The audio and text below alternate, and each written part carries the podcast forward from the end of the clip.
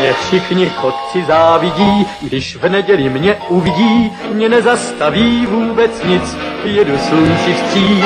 Já všude každý koutek znám a pěknou cestu vždycky mám, mě dobrý vítr provází, nic mi neschází. Hello, sziasztok, üdvözlök mindenkit, én András vagyok, ez pedig a Túnák című podcast sorozat 59. adása. Műsorvezető kollégám pedig ezúttal Gáspár és Ádám. Hello. Gáspár, most veszel részt először top 10-es adásban, hogy milyen érzés az új stúdióban, új mikrofon, Nem, fogalmam sincs miről beszélsz, de örülök, hogy vég- végre ráérek, és olyan témát ott dobtatok be, amiben én is remélhetőleg értelmesen és tevékenyen hozzá tudok szólni. úgy legyen. Úgyhogy üdvözlünk az új stúdióban, remélem élvezed a jacuzzit, a pesgőt. Hát most ugye Ló- Lóréni nem fenyeget azzal, hogy beleül, így mint az előző adásban. Igen, igen, úgyhogy már visszautalgatunk, tehát ez egy ilyen Marvel Cinematic Universe, hogy meg kell hallgatni az össz- összes adást ahhoz, hogy értsétek a poénokat. Így van. Tűzgyűrű! Karakterépítés és szerelmi drága. Karakterfejlőd. Á! Rég volt már. Na jó, Másodszor kezdjünk bele. Először is kérek minden kedves hallgatót, hogyha bármiféle ö, véleménye vagy hozzászólni valója támadna, és mondjuk nem ért egyet velünk, hogy hát ezt miért hagytátok ki a legjobb gonosz, akkor írjátok meg a tunap314 kukac gmail.com-ra, akár hangfájként is ezt, ahogy most éppen előadtam, ezt elküldhetek, és akkor bejátszuk az adásban, illetve a Facebookon is fenn vagyunk, illetve a Twitteren is nyugodtan kövessetek minket, Radio Tunau néven egyébként, úgyhogy bárhol már szinte az egész világhálót befertőzi a túnáp. őket. És természetesen a videó alatti kommentekben is. Abszolút, abszolút, ott a leginkább. Na, és akkor a top 10 főgonoszt gyűjtöttük össze, illetve hát szokás szerint nem 10-ről beszélünk, hanem picivel többről, tehát a futottak még kategóriában ezúttal is ilyen jó 6-7 ember, vagy hát adott esetben meg gonosz lény kapott helyet. Mindenek előtt azért megkérdezem tőletek így általánosságban, hogy hogy mitől lesz jó egy gonosz, miktől lesz jó egy gonosz, tehát mi, mik azok az aspektusok, amik miatt mondjuk ti beválogatnátok ebbe a listába ilyen karaktereket. Ugye szerintem a fő megfelelője az az, hogy a, a protagonistnak, a, tehát a főszereplőnek az ellentetje, és hogy miért harcol a főszereplő. És ezzel, ezzel viszi előre a cselekményt, meg a karakterét így tudja kibontani a, az esetleges mű, hogy, hogy miért, miért ilyen a főszereplő, miért ez a célja, és, a, és ennek az ellentetje az, aki, a, aki ellen küzd. Uh-huh. Igen, hogy, tehát én is azt gondolom, hogy gyakorlatilag egy, nincs egy konkrét recept, tehát nincs, nincs olyan, hogy azt mondom, hogy ez és ez és ez kell hozzá konkrétan, uh, hanem, hanem tényleg ez, hogy, hogy műtől függően. Én azt szeretem, hogyha ha a motivációja tehát van, tiszta és ismert, Igen. és, és ö, hogy az most el, el szembe megy a, a, a hősével, vagy, vagy mondjuk esetleg hasonló, csak, csak más módon akarja véghez vinni, az szerintem részletkérdés. Tehát számomra az a fontos, hogy, hogy, hogy, hogy legyen kitalált és megírt motivációja, és, és célja, és érthető legyen. Hogy az most tényleg egyszerűbb, vagy bonyolultabb, az, az sem igazából számít, hogyha, hogyha van és jó. Igen, hát én is, én is ezt tudnám mondani, hogy, hogy van egy karakter, aki ugye a negatív szerepet tölti be, akkor megkérdezem magamtól, hogy ő miért gonosz, miért lett ilyen, és tudok rá válaszolni, akkor az már egy jó jel. Nem, ugye nem csak ez kell hozzá, de ez egy nagyon fontos dolog, és nekünk itt a listán szerintem egy olyan ember sincs, vagy nagyon kevés olyan, aki csak azért gonosz, mert gonosz. Tehát, hogy már így lett megírva, ilyen népmesei gonosz boszorkány, de másik azért kell, hogy egy nagyon jó színész is játsz. Tehát itt is azért elsősorban olyanokat választottunk, amikor a színészi játék az kiemelkedő. És ugye sok színész mondja azt, hogy gonosz szerepeket egyébként sokkal jobb játszani, mert mert kevésbé egységkó, mint egy ilyen, ja, én vagyok a jó fiú, aki megment mindenkit, meg fehér lovon ellovagol, egy gonosz karakternek sokkal több mélysége lehet, ugye lelki problémái, hogy ő miért tesz ilyen borzalmas dolgokat, tehát színészileg is azért nagyobb kihívás lehet. Fő, főleg, főleg azokat kedvelem, hogyha már ezt említetted, amikor, amikor egy jó karakterből lesz főgonosz. Igen. Nekem azok a kedvenceim, ugye valamilyen pozitív értéket képvisel, és esetleg abban csalódik, vagy éppen a főszereplővel valami fajta ellen, ellen ö, vélemény alakul ki, és annak a megtestesítője lesz, azokat kimondottan kedvelem. Jó van, akkor ö, bele is vághatunk felőlem a futottak még listába. Ugye itt azért egyrészt azért futottak még, mert vagy már rég láttuk és nem emlékszünk rá, miért ö, annyira jók, vagy pedig a karakter annyira nem kidolgozott, de mondjuk a színész az nagyon jól játszik, vagy pont fordítva, hogy hogy a karakter az maga jó lenne, de a színész az rosszul játszik. Tehát mindenből van hát, most, amit látok. Azért poénként megemlíteni Ben Stillert a kidobósból, aki a vigyátékokban nekem az egyik kedvenc gonoszom volt, tehát kurva szövegei vannak, iszonyatosan túljátsza, ripacskodik, péniszpumpával növeli a, a méretét, hogy hát ha, hát ha ettől majd tud csajozni, de hát a végén kiderül, hogy ő is csak egy megtört lélek, aki boldogságot keres. Úgyhogy ez egyértelműen kimagaslik. Beszéljünk picit a 2000-es évek egyik legnagyobb fantasy őrületéről és sorozatáról, akinek szerintem egyébként ahhoz képest nem volt annyira erős főgonosza. Oké, okay, ez egy top 10 lista, de nem véletlen, hogy a Voldemort az nem került be a, a top 10-be távolról sem. Um, Ádám, te nem olvastad a könyvet végig, ugye? Um, harmadik könyvig olvastam. Ugye akkor most így próbálj meg elsősorban a filmes Voldemortról beszélni, de hát ugye, mivel könyvalaptáció azért azt is említsük meg. Um, ő, ő, ő, neki is van egyébként háttér motivációja, tehát azért ő sem csak azért gonosz meg gonosz, de valahogy a filmbeli megjelenítése Fiennesnak illett a szerep, de, de én nem tudok egy jelenetre se visszaemlékezni, amikor nagyon félnem kellett volna tőle, vagy ilyen nagyon méltóság teljes lett volna, hanem ráadtak egy fekete köpenyt, meg táncolt, meg énekelt, vagy, vagy lehet, ez a musical verzió volt, de hogy így nem csinált nagyon túlságosan gonosz dolgokat ahhoz, hogy én eléggé megutáljam. Igen. Oké? Okay? ez, ez így van, mondjuk engem előbb inkább, inkább megfogott a, vagy hát ilyen a gonoszoknál inkább megfog az, amit ők képviselnek, és hát a Voldemortnál egyértelműen kimondhatjuk, hogy ő, ő egy modernkori Hitler, semmi más, tehát ki lehet nyugodtan mondani hogy, hogy voltak ezek a sárvérűek, meg a nem tudom ki, és akkor ők, ők pedig a, csak a tiszta árja faj ö, fajt akarja fenntartani, a többit pedig mind kiírtani. De ez egy egy az egybe át lett emelve, ö, és emiatt természetesen ott kell lennie a megemlítettek között, viszont ami, ami miatt lecsúszott az igen az, hogy, hogy ő így elég egydimenziós volt, tehát jobban is ki lehetett volna ezt bontani, persze volt ott neki múltja, meg hogy ő hogyan alakult át, de nekem, nekem az nem volt annyira, annyira erős, és, és plusz még ez a, amit említettél, ez a semleges karakter, meg a színész játék, ez így nem, ne, több is lehetett volna.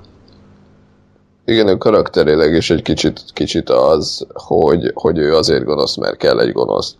És hogy, hogy igazából próbálják mélyíteni a karakterét a, a hatodik könyvben, ugye a, a, Horcruxos, nem a Horcruxos, az emlékgyűjtögetős flashbackes dolgokkal, de, de hogy igazából ez, én, én is úgy érzem, hogy ez már csak ilyen utólagos, próbáljunk egy kicsit, nem tudom, valamivel mélyebb karaktert összehozni kategória, de, de hogy eredetileg tényleg a Voldemort az egy ilyen klasszikus, pontosan ez a népmesei főgonosz, hogy, hogy van egy gonosz, kígyófeje van nyilván, utálja sárvérőeket nyilván, tehát hogy, hogy nagyon-nagyon sablonos. Ugyanakkor én bírom egyébként, de, de hogy tényleg nem, nem egy emlékezetes, vagy egy nagyon, nagyon bonyolult karakter. Igen, egyébként tehát tényleg a Ralph Fiennes amúgy jó választás volt ahhoz képest, hogy eredetileg Rowan atkinson is akarták. Jézus. Nagyon komolyan vett. A kis sárga autójába megérkezik. Ilyen a Én- tepacival. Én megnéztem volna egyébként ettől függetlenül, tehát furán hangzik, de engem érdekelt volna, hogy milyen, egyébként Vagy- szerintem kur, kurva jó színész, csak ugye mindenki a, a, a na, Mr. Bean-nel hozza össze, tehát ráasszociál értető okokból, de mondjuk ha megnézzünk egy fekete öperát, ugye nyilván abban egy teljesen más karakter, azt kurva jó. Csinált egyébként egy, egy ilyen Doctor Who comic relief poén uh, rövid filmet, és abban is kurva jó, mint ő a doktor egyébként, azt hiszem, tehát hogy, hogy egyébként egy baromi jó színész. Abszolút, csak ö, tehát Csak nálunk nagyon bele, bele állt ebbe a na Mr. Bean, vagy hát a, igen, de azért ő, tehát ő sose játszott komoly szerepet, tehát ő mindig valami vicces dolgot csinált, és a Voldemort az nem vicces karakter. Tehát így ez hát persze, de mondjuk engem pont azért érdekel, hogy Aha. milyen lett volna úgy. Na, következő karakter az egy már érdekesebb, erről inkább Ádám tud beszélni, ez a szakasz főgonosz, hát főgonosza idézőjelben a Barnes, aki Tom Berenger kb. értékeltő alakítása valaha, mióta ilyen googló feje lett. Miért hoztad őt?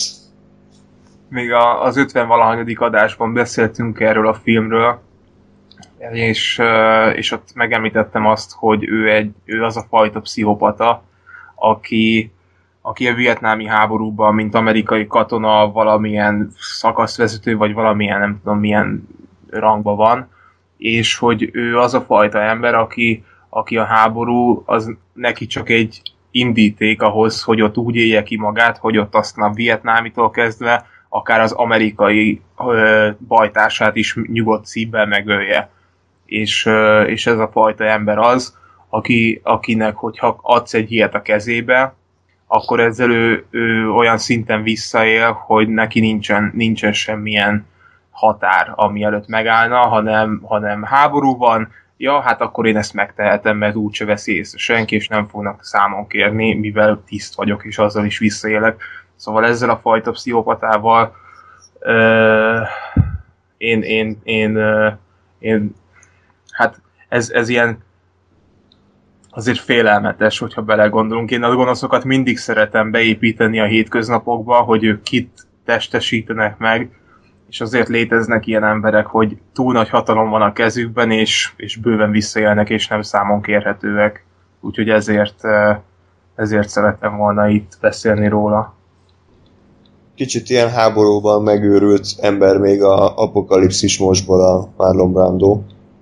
A, a Marlon Brando más, mert egyébként igen, jó hasonlat, de hát a Marlon Brandóról nem tudunk semmit a, a háború előtt, bár olvasnak róla a főszereplőik, hogy, hogy ő mit csinált korábban, de, de ő, ő így kialakult, mint tiszt, és aztán ott őrült meg, viszont a Berenger az szerintem full pszichopata volt, tehát hogy ő is valami, valami elmebeteg, nem tudom, ki lehetett a hétköznapokban, és, és azt az embert berakod a háborúba, és fegyvert adsz kezébe.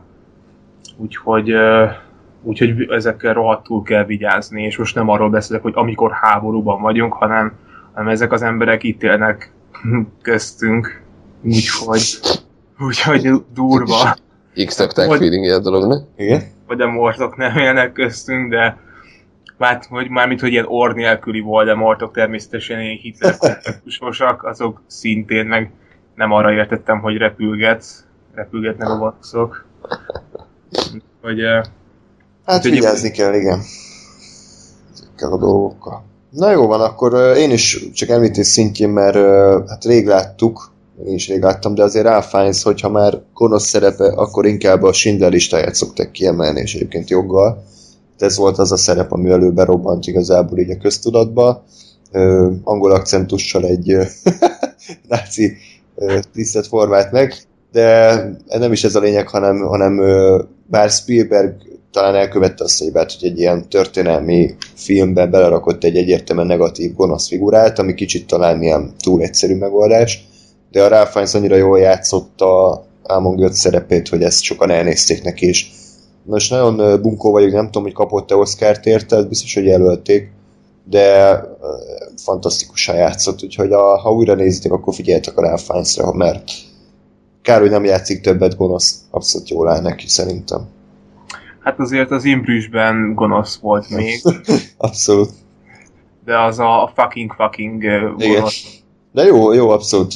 Teljesen, teljesen. Na és akkor Gáspárra kicsit ilyen régebbi emlékünk, illetve Ádám, neked is van ehhez valami sztori, ez a Commodus karakter a Gladiátorból.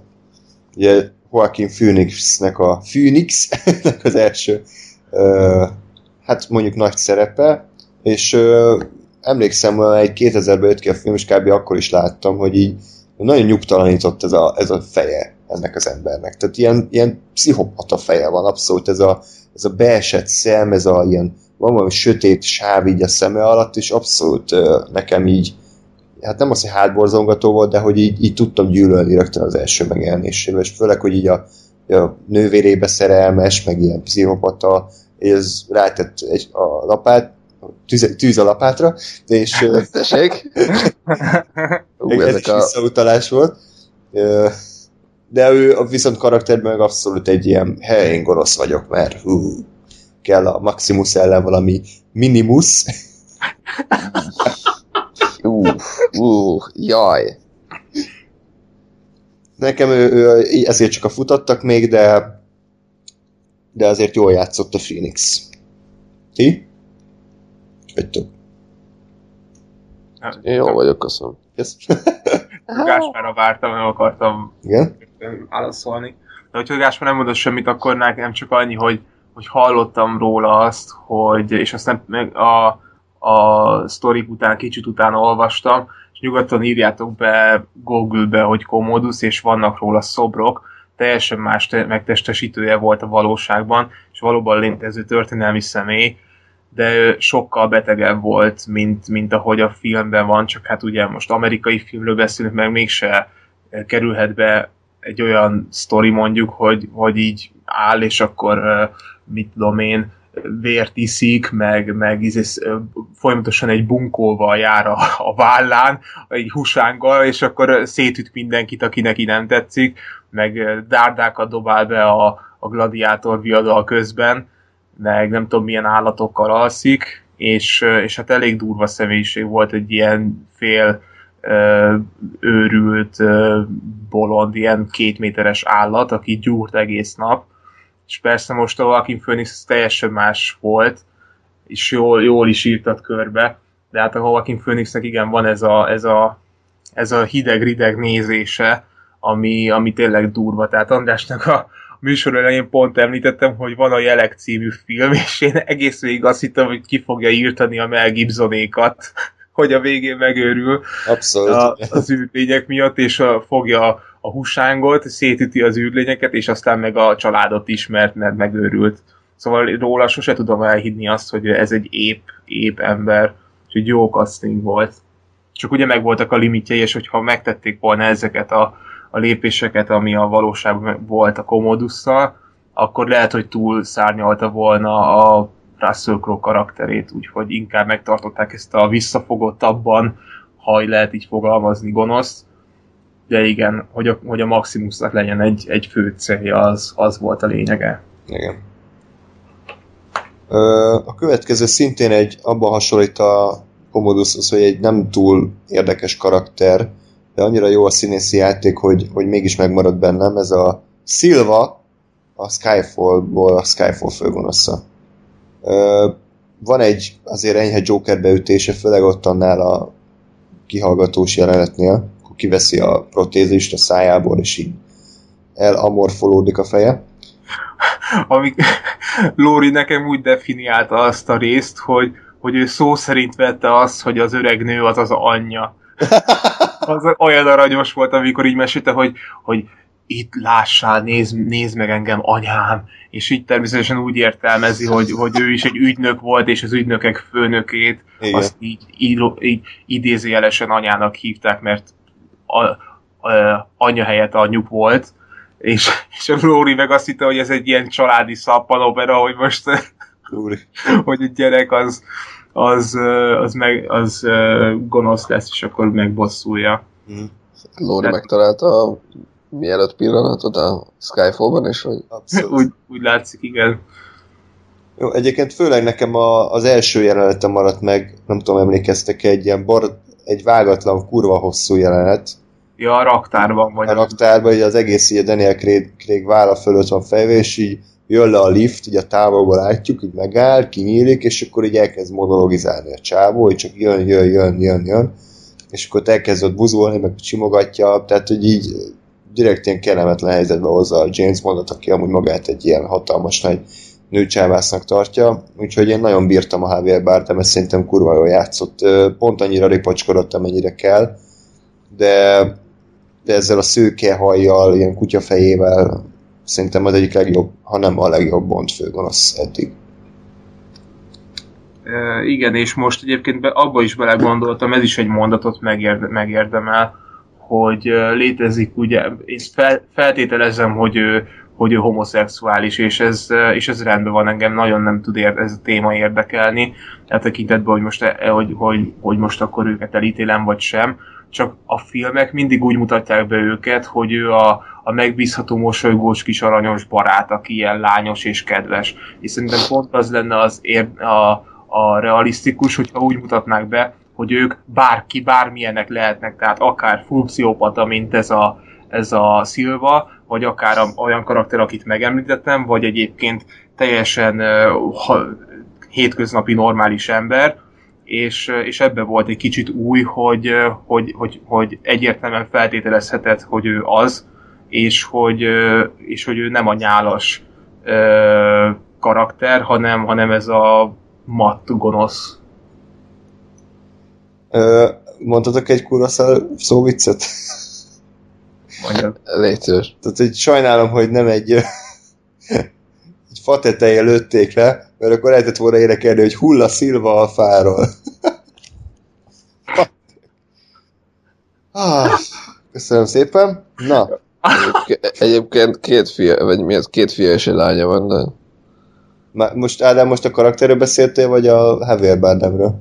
Nem a Javier Bardemről, a karakterről. Ja, jó, bocsánat. Ja, jó. Akkor... Nem, nem, dehogy is, úr is. Ja, jó, azt hittem. A Penelope Cruz a nője. Nem, tehát- nem, bocs, nem, akkor nem Ja, volt. azt meg én nem tudtam. A, Jó. a karakterről beszéltem, nem. A Jó, Bardem jó, jó. pedig az egyik legjobb színész, ami miatt ezzel is bizonyította, hogy úristen, ilyet is simán el tud játszani. Egyébként pedig baromi jó spanyol ö, nyelvű filmjei is vannak, vagy spanyol alapú filmjei, azokat is ajánlom. Beautiful, meg, meg nem tudom, a, volt a mm, A belső tengerbe is volt. belső, azt akartam mondani, igen, nem tudom, valami vizet akartam mondani. Na, és ez- az utolsó éppen lecsúszott a listáról a Pszichó főgonosza. Főgonosza, hát idéző ebbe, ez a Norman Bates. Ja, és most mondom, hogy spoileres lesz az adás, tehát aki... Hát, most már mindegy, de Jó, de hát talán ezekben a filmekben nem nagy spoiler, hogy a Commodus a főgonosz, tehát ezért ez még belefér.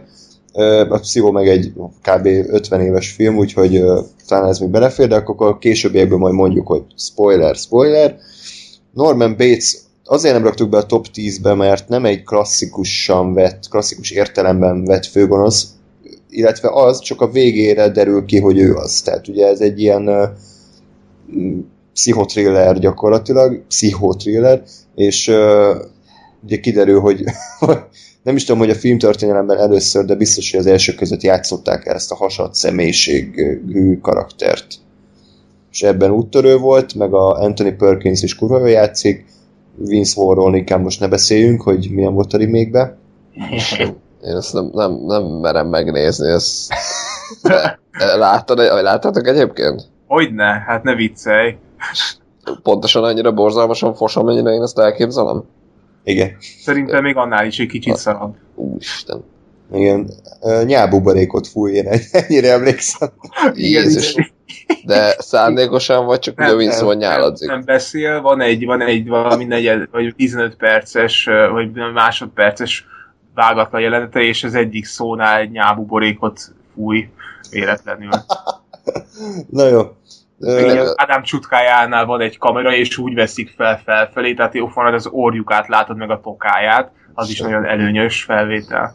Én, én, bocsánat, szeretném a top 10-es főgonoszok listájára felrakni azt az embert, aki úgy gondolta, hogy a pszichót és a 12 dühös embert a uh, remake kell Vince Vaughn-nal.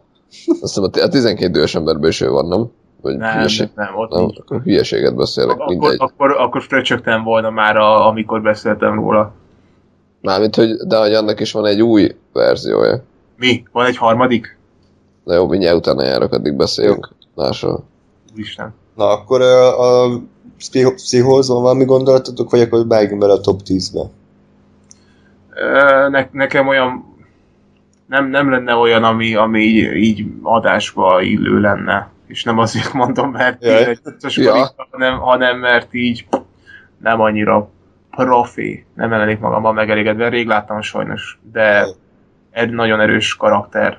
Igen, tehát ez volt az a korszak, amikor úgy láttuk a pszichót, hogy meg kell nézni, mit tudom, 30 filmet két nap alatt, és akkor ilyen kétszeres, háromszoros sebességgel pörgetve, és a pszichónál hogy azt mondtam, hogy az zuhanyzós rész, hogy ne, azt, azt normálisan akarom látni, aztán pörgettük tovább a filmet.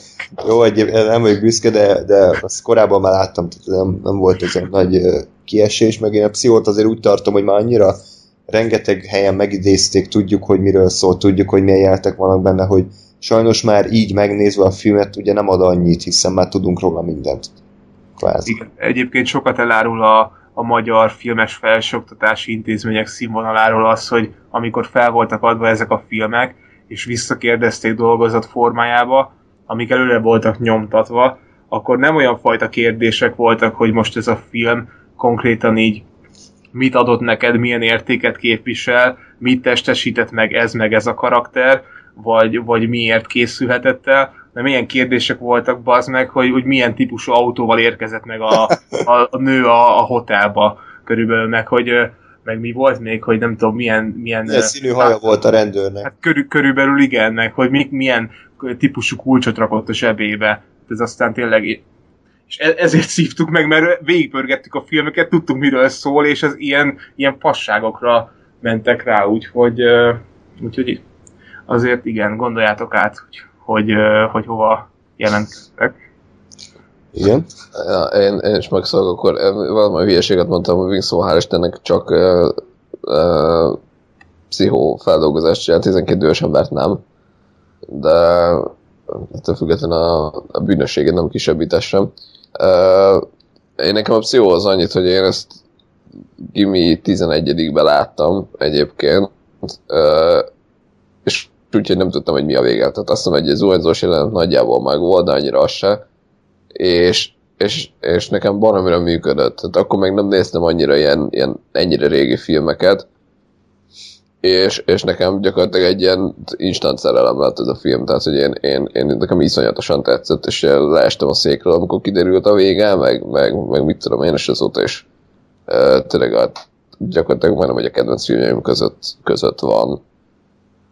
E, és, és tényleg maga a karakter is, meg ez az egész nem is létezik az, vagy hát, hogy létezik az, hogy létezett az anyja, hogy halott volt, és hogy ő ott női ruhából, ezeket az egy iszonyatosan fantasztikus megoldásnak tartom, és, és pláne nyilván a maga idejében, mert hogy most, most már valóban ezt előtték, és, és azért ha most valaki megnézi a pszichót, akkor lehet, hogy nem fogja egyből értékelni, hogy ez a maga idejében mit jelentett, de, de ha egy kicsit az ember úgy gondolkodik, hogy mennyire újító volt ez a film, akkor, akkor, uh, akkor azért tényleg egy hatalmas dobás volt a Hitchcocktól. Ugye a sztori része az is, hogy ugye annak idején úgy nyomták a filmeket, uh, Amerikában úgy vetítették, hogy gyakorlatilag egy loopolva. Tehát hogy ment egymás után ugyanaz a film 76-szor a moziba, és aki amikor akart, akkor beült rá, éppen most mit tudom én, a, az egy órás vagy a másfél órás filmnek a 45. percénél beült valaki, megnézte a végét, utána megnézte az elejét, utána megnézte még egyszer, és hazament és ugye a Hitchcock ugye a pszichónál pontosan azért, mert, mert ilyen csavar van a végén egyrészt, meg másrészt ugye a fős, az első fős meghal a film felénél. Ezért ugye pontosan ő azt mondta, hogy nem, itt most rend lesz, és a film elejére fog beülni mindenki, végignézi, és utána hazamegy, és a következő meg a következő vetítés elejére jön be. És ez, ez is manapság egy ilyen felfoghatatlan dolog, hogy így volt, meg hogy ez miért volt újítás, de, de érdemes ezekbe is belegondolni, hogy, hogy a Hitchcock az ennyire ennyire belement, és ennyire fontosnak tartott azt, hogy a filmjét azt úgy nézzék meg, ahogy ő azt akarja, és úgy, úgy, fogadja a fogadásába mindenki a történetet, ahogy azt ő közelni szerette volna. Ez most ez ilyen YouTube-os teljes filmek, meg iPhone-on megnézem a filmet kategóriához. Hmm. Így, így hozzácsapva megint hogy időnként. De, de úgyhogy Hitchcock, Hitchcock kellett le a kalappal sokat szor is. Ja.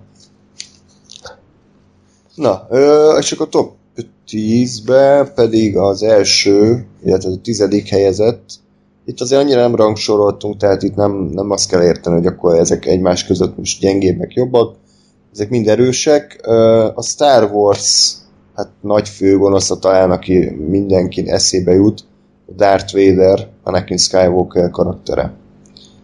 Öm, elsőre egyébként nem éreztem azt, hogy neki itt a helye, tehát azon kívül, hogy fekete ruhába jár és piros a lézerkardja, nagyon nem éreztem, hogy ő miért akkora ikon, de igazából a birodalom visszavág, és a Jedi visszatér emeli őt szerintem igazán nagyját, tehát az új reményben gyakorlatilag csak egy menő ruhában egy senki. Tehát ott nem, nem, nem érezni azt azért, hogy az ikonikus megjelenésen kívül a karaktere az bármiféle emlékezetességet tartogatna, de azzal, hogy ugye kiderül a nagy csavar a birodalom visszavágba, és ugye a végén a Jedi visszatérbe ugye hát így megváltást nyer el, ezért ö, mindenképpen a filmtörténet legérdekesebb főgonoszai között szerintem helye van.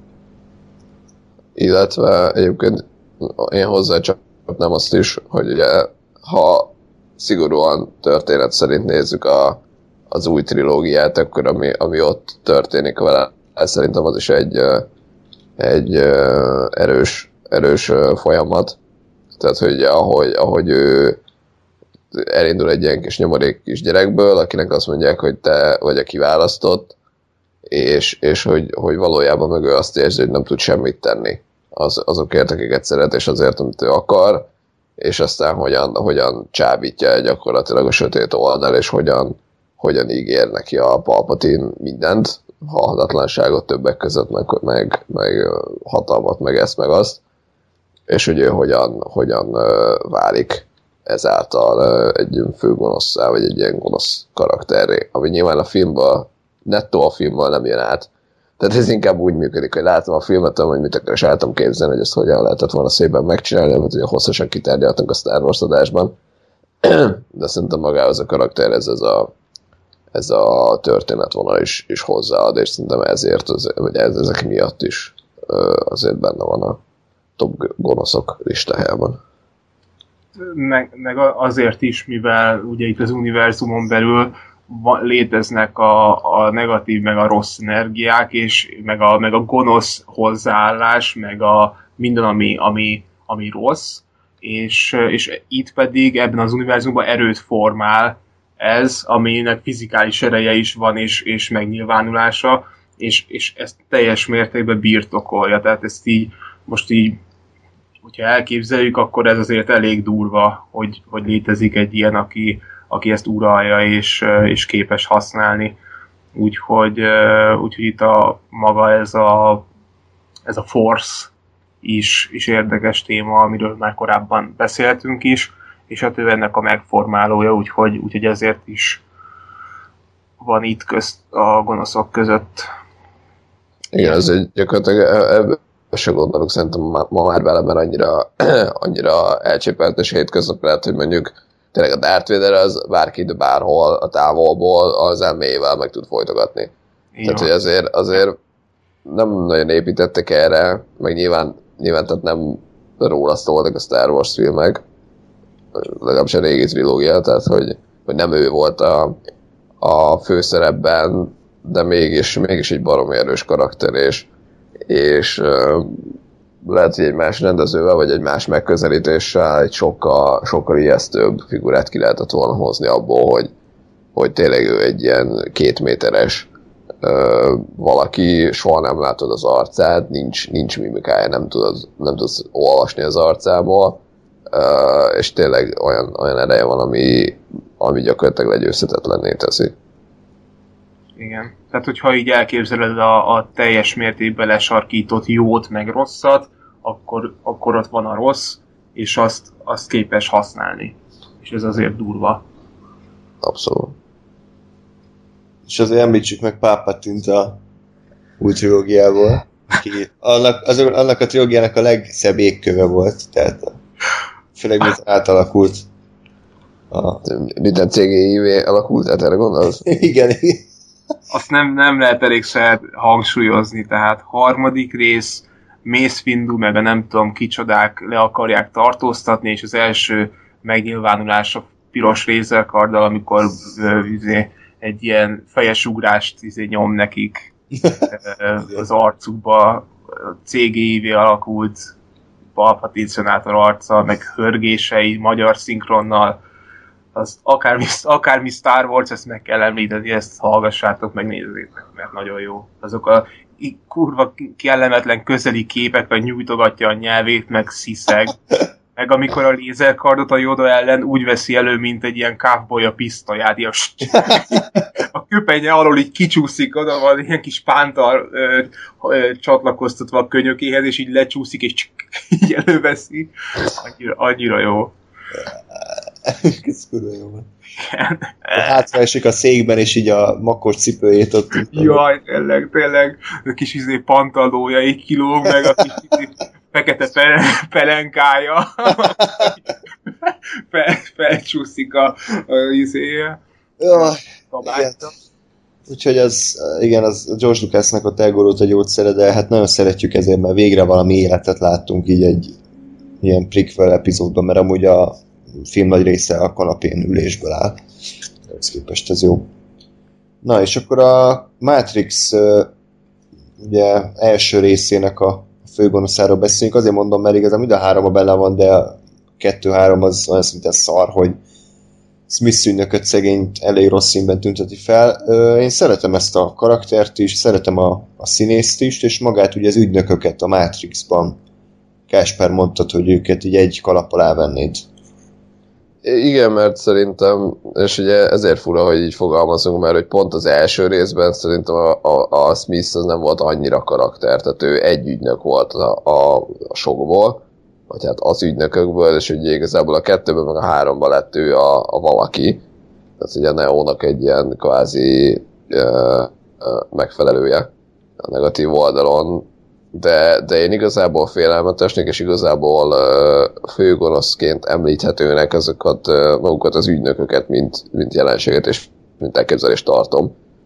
Tehát, hogy ugye, ugye élsz egy, hogy van ez egy világ, és, és hogy jó, ugye ők visszajönnek ebbe a világba, a, vagy hát a Matrixba gyakorlatilag, és hogy, hogy az ellenfelük az olyan, hogy egyszerűen bárki lehet, tehát bárhol megjelenhet, bárki átváltozhat ügynökké, és, és gyakorlatilag nem tudsz előle elmenekülni, vagy nem tudsz biztonságban lenni, mert tényleg, ahogy ugye látjuk is az első részben, hogy a csövestel elkezdve a, a bevásárló szatyros néni keresztül a telefonáló bizniszmenig bárkiből hirtelen ügynök lehet, és, és mindent látnak, és mindenhol ott vannak, és szerintem emiatt a, az ügynök mint, mint nem konkrétan Smith, hanem mint, mint jelenség és mint, mint ötlet, az baromi erős. Nagyon szeretem az olyan főgonoszokat, illetve az olyan ellenfeleket, akik, akiknél azt érzem, hogy, hogy ilyen tehetetlen a főhős. Tehát nem az van, hogy, hogy mondjuk Palpatine, és akkor ott van, vagy Darth Vader, és akkor ott van, és akkor le tudod győzni, mert kartvárbajba lenyomod, hanem akik, akiknél azt, azt érzem, hogy tehetetlen a főhős. És mondjuk ez nekem írói szempontból is mindig, mindig érdekes, mert ugye az ilyet megírni az nehéz, de még nehezebb íróilag kijönni belőle. Tehát, hogy hogy reksz fel egy olyan szituációt, hogy azt érezze a néző, hogy a főhős tehetetlen, és aztán mit találsz ki, hogy, hogy aztán mégis hogyan oldja meg ezt a szituációt, és hogy hogyan lesz ebből mégis uh, uh, valami fejlemény, és hogyan fogsz nyilván végül eljutni oda, hogy a, a főhős fog győzni. És majd ezzel kapcsolatban egy kitérőt tennék, amit elfelejtettünk a listáról futottak még kategóriába, de először mondjuk végig a smith És vegyük, fel, és vegyük fel a telefont mindenek El, előtt. El, elnézést. Nem, nem szóltam a szülőknek, hogy, hogy külföldön vagyok. ja, nem, tehát nem az a lényeg, hogy felvétel van, és abban belecsörög a telefon, hogy... Na, azt, azt akartam mondani, hogy a na, sajnos, tehát szánalmasan régen lát, láttam a, a Matrixot, de ha jól emlékszem, akkor itt nem arról van szó, hogy hogy a, ez, ez a Smith ügynök, ez egy megírt védelmi programnak a megtestesítője, tehát beírták előre, hogy, hogy neki, ez a, neki ez a feladatod, semmi más, tehát ő nem gondolkodik, csak megy előre, és, a, és hajtja végre, mint egy számítógépes megtestesülés, valami. Ugye? Valami ilyesmi. Hát ez lenne, de ugye azért az, az nem értek egyet, hogy a Smith ügynök csak egy a több ügynök közül, tehát ő egyrészt az ügynököknek a vezetője, tehát a többiek azok ráhallgatnak. Másrészt meg amikor a Morpheusnak ott, amikor fogjuk rejti, akkor kifejti, hogy, hogy ő igazából nem szeret ügynök lenni. Tehát, hogy őt, őt, őt az emberi bűz, meg az emberi lét az olyan szinten idegesíti, hogy, hogy érzelmei vannak tőle. Tehát ő nem csak egy ilyen arctalan gép, mint a Terminátor megy előre, hanem, hanem neki kialakult egy személyisége.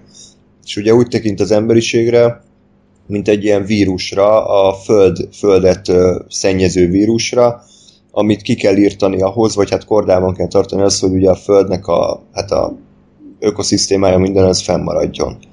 Tehát, hogy ez ilyen szempontból van motivációja a karakternek, és, és valóban, ahogy mondtad, az a jó is benne, hogy, hogy abszolút a fősök fölé magasodik, tehát a fősök, vagy amikor nehogy betanítják, akkor nem azt tanítják neki, hogy igen, itt egy ügynök, hát akkor vedd el a dupla géppisztolyt, és akkor lőd le, hanem hogy menekülj, ahogy csak tudsz, minél messzebb, és ez, ez is szimpatikus, hogy egy mai filmben biztos az lenne, hogy, hogy akkor leállnak bunyolsz 10 percig, meg autós üldözés, hanem itt nem, itt rohanni kell a legközelebbi telefonfülkéig, úgyhogy ez, ez is jó, mert tudunk, tehát hogy van súlya annak, hogy ügynök megjelenik.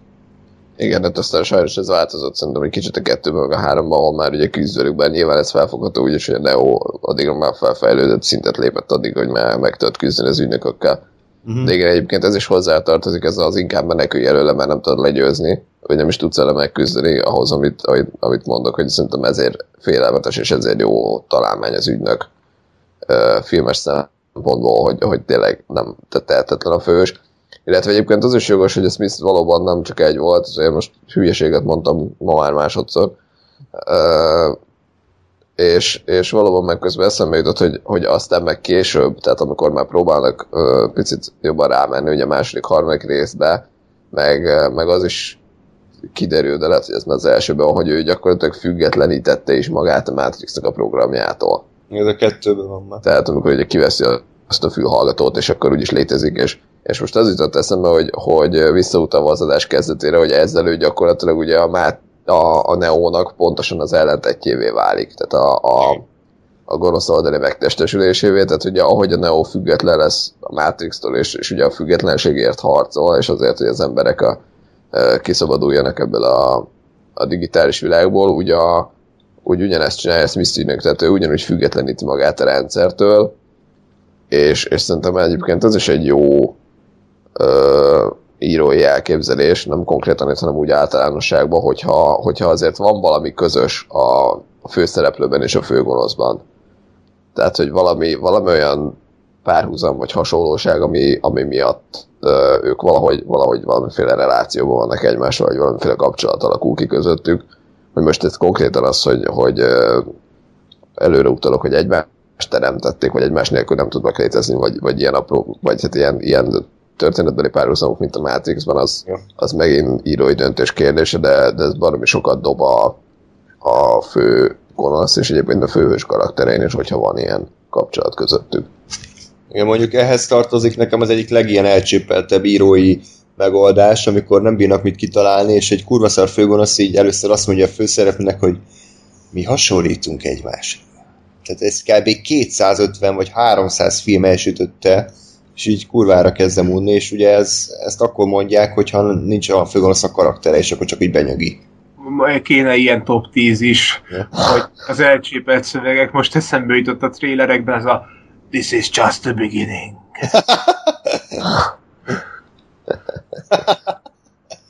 Igen. Mi volt? Igen, de... Fantastic Four-nak a nagy tagline-a? Change is, Jaj. change is coming. Jaj, az meg a change is coming, igen. Igen, tele lett a pelenka, és akkor change is coming. vagy egy, vagy egy csövesnek így ígérgetett, hogy már legközelebb a change is coming. Igen. Okay. Mit akartál mondani, Gás? Uh, ennyit. Ennyit. Jó, jó, jó. Tehát, hogy a Smith ügynök az, az egy nagyon jó, kicsit már ilyen horror, horror karakter, tehát mint a, mint a Jason, meg a Freddy, meg ezek, hogy így jön, és nem lehet megállítani. És így nem, nem ember, tehát emberinek tűnik, de nem az. És ugye ez is ad egy plusz töltetet. Közben itt a nyúl a szétszedi a lakás, de mindegy, show must go on. Na és a, a Gyűrűk Ura trilógiának, illetve a két toronynak, meg a király visszatérnek az egyik uh, számomra legérdekesebb és legjobb karaktere. Érdekes módon magának a Gyűrűk Ura filmeknek is a legjobb gonosza. Az a Gollam, uh, ugye anyakönyvi nevén Smeagol.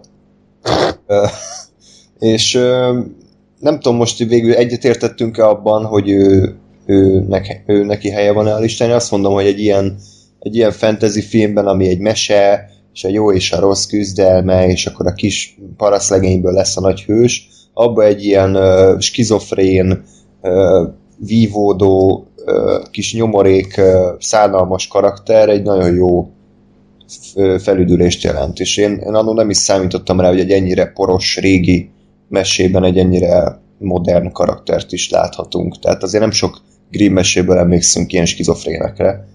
Tehát ebből, ebből a szempontból a Gollam az egy, az egy tragikus karakter, és ilyen szempontból nekem nagyon közel áll a szívemhez. Igen, hát a, te mondtad, hogy kerüljön be, Gáspár mondta, hogy nem, én szintén mondtam, hogy kerüljön be, de, de aztán Gáspár véleménye után így, így alkalmazkodom. Tehát a, a, ahol, ahol, ahol erősebb a, a víz sugárod, és csapogok. Hát igen, az, az igazi alfa követed. Igen, így van.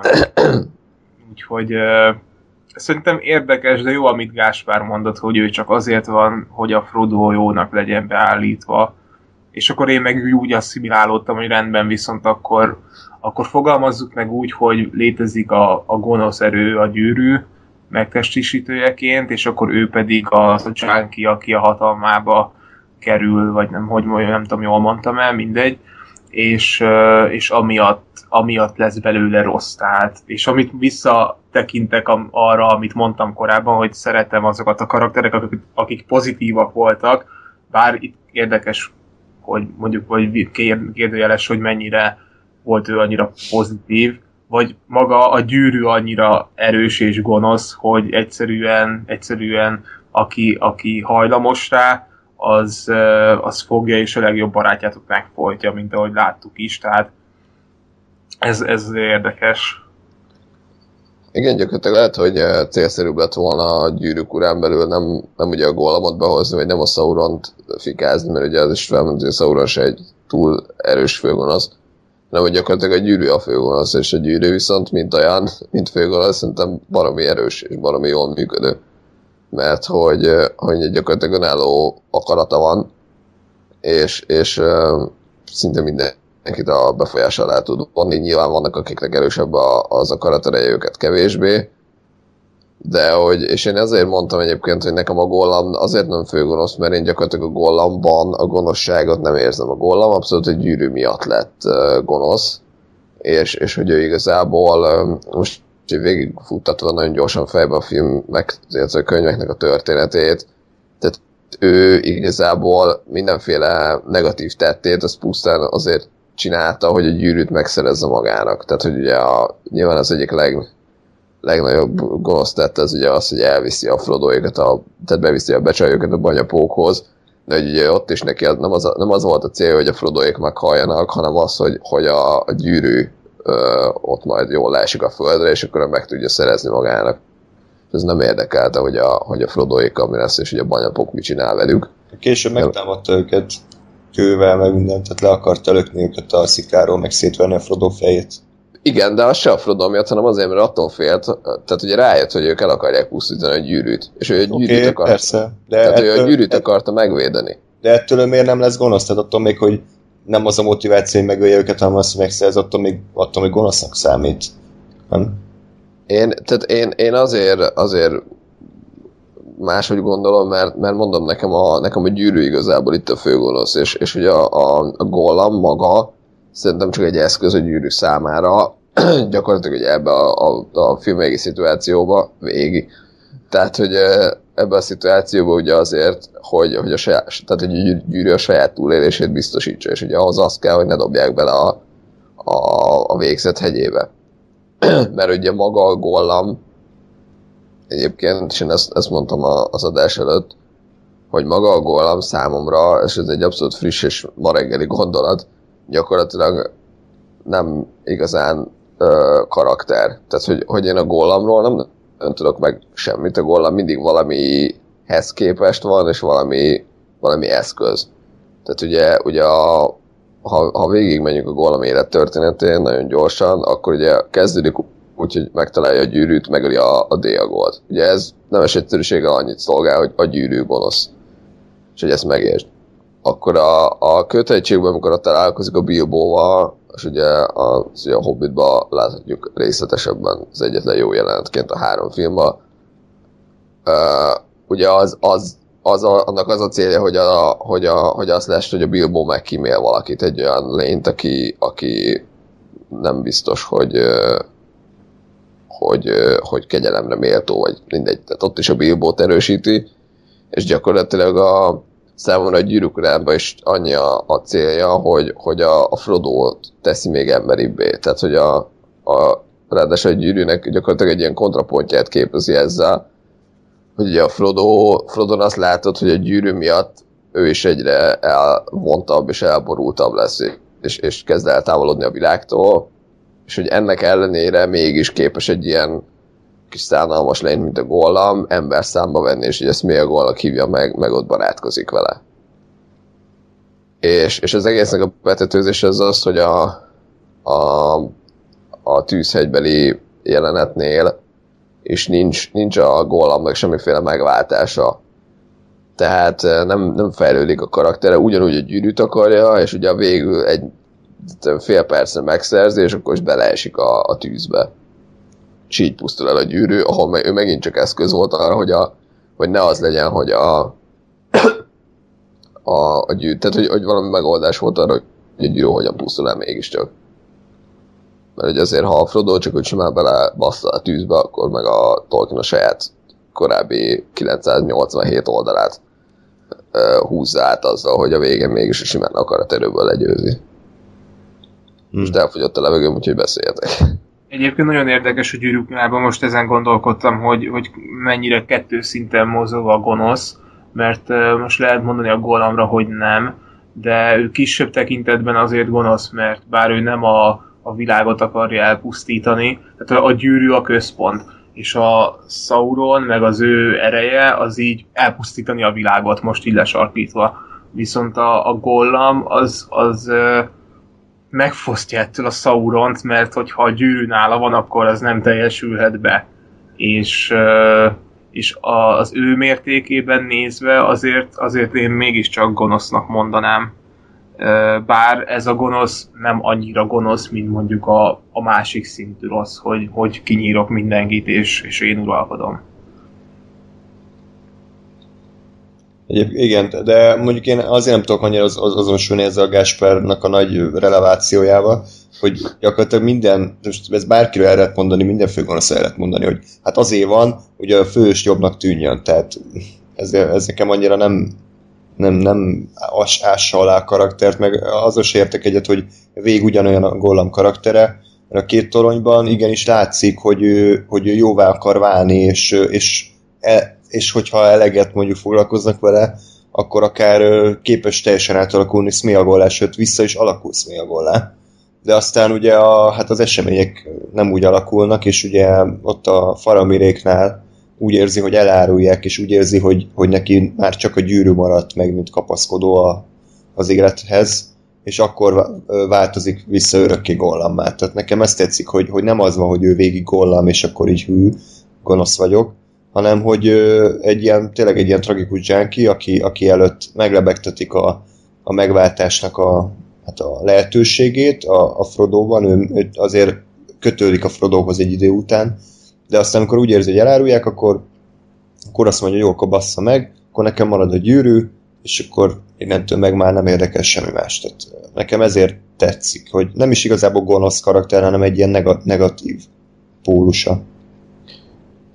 Ez egyébként abszolút így van, tehát amit, amit mondasz, hogy ott, hogy ott ö, átalakul, ezt, ezt én sem vitatom, tehát ez valóban így van. Nekem azért, azért vannak most frissen két éjjel a gollammal kapcsolatban, mert hogy amit mondasz, az is folyamatosan a Frodo-tól függően, tehát a Frodohoz viszonyítva kapcsolódva történik vele, és kicsit nekem ez olyan, mint a, a feminista filmelmélet által felhozott ö, nők a filmen kérdéskör.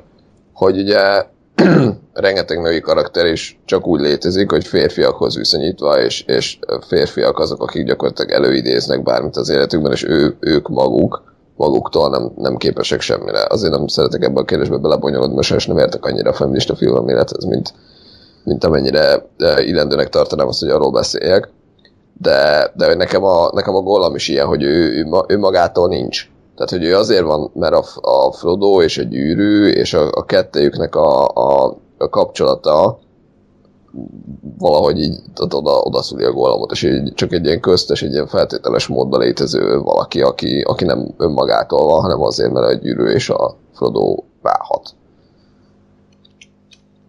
Szerintem.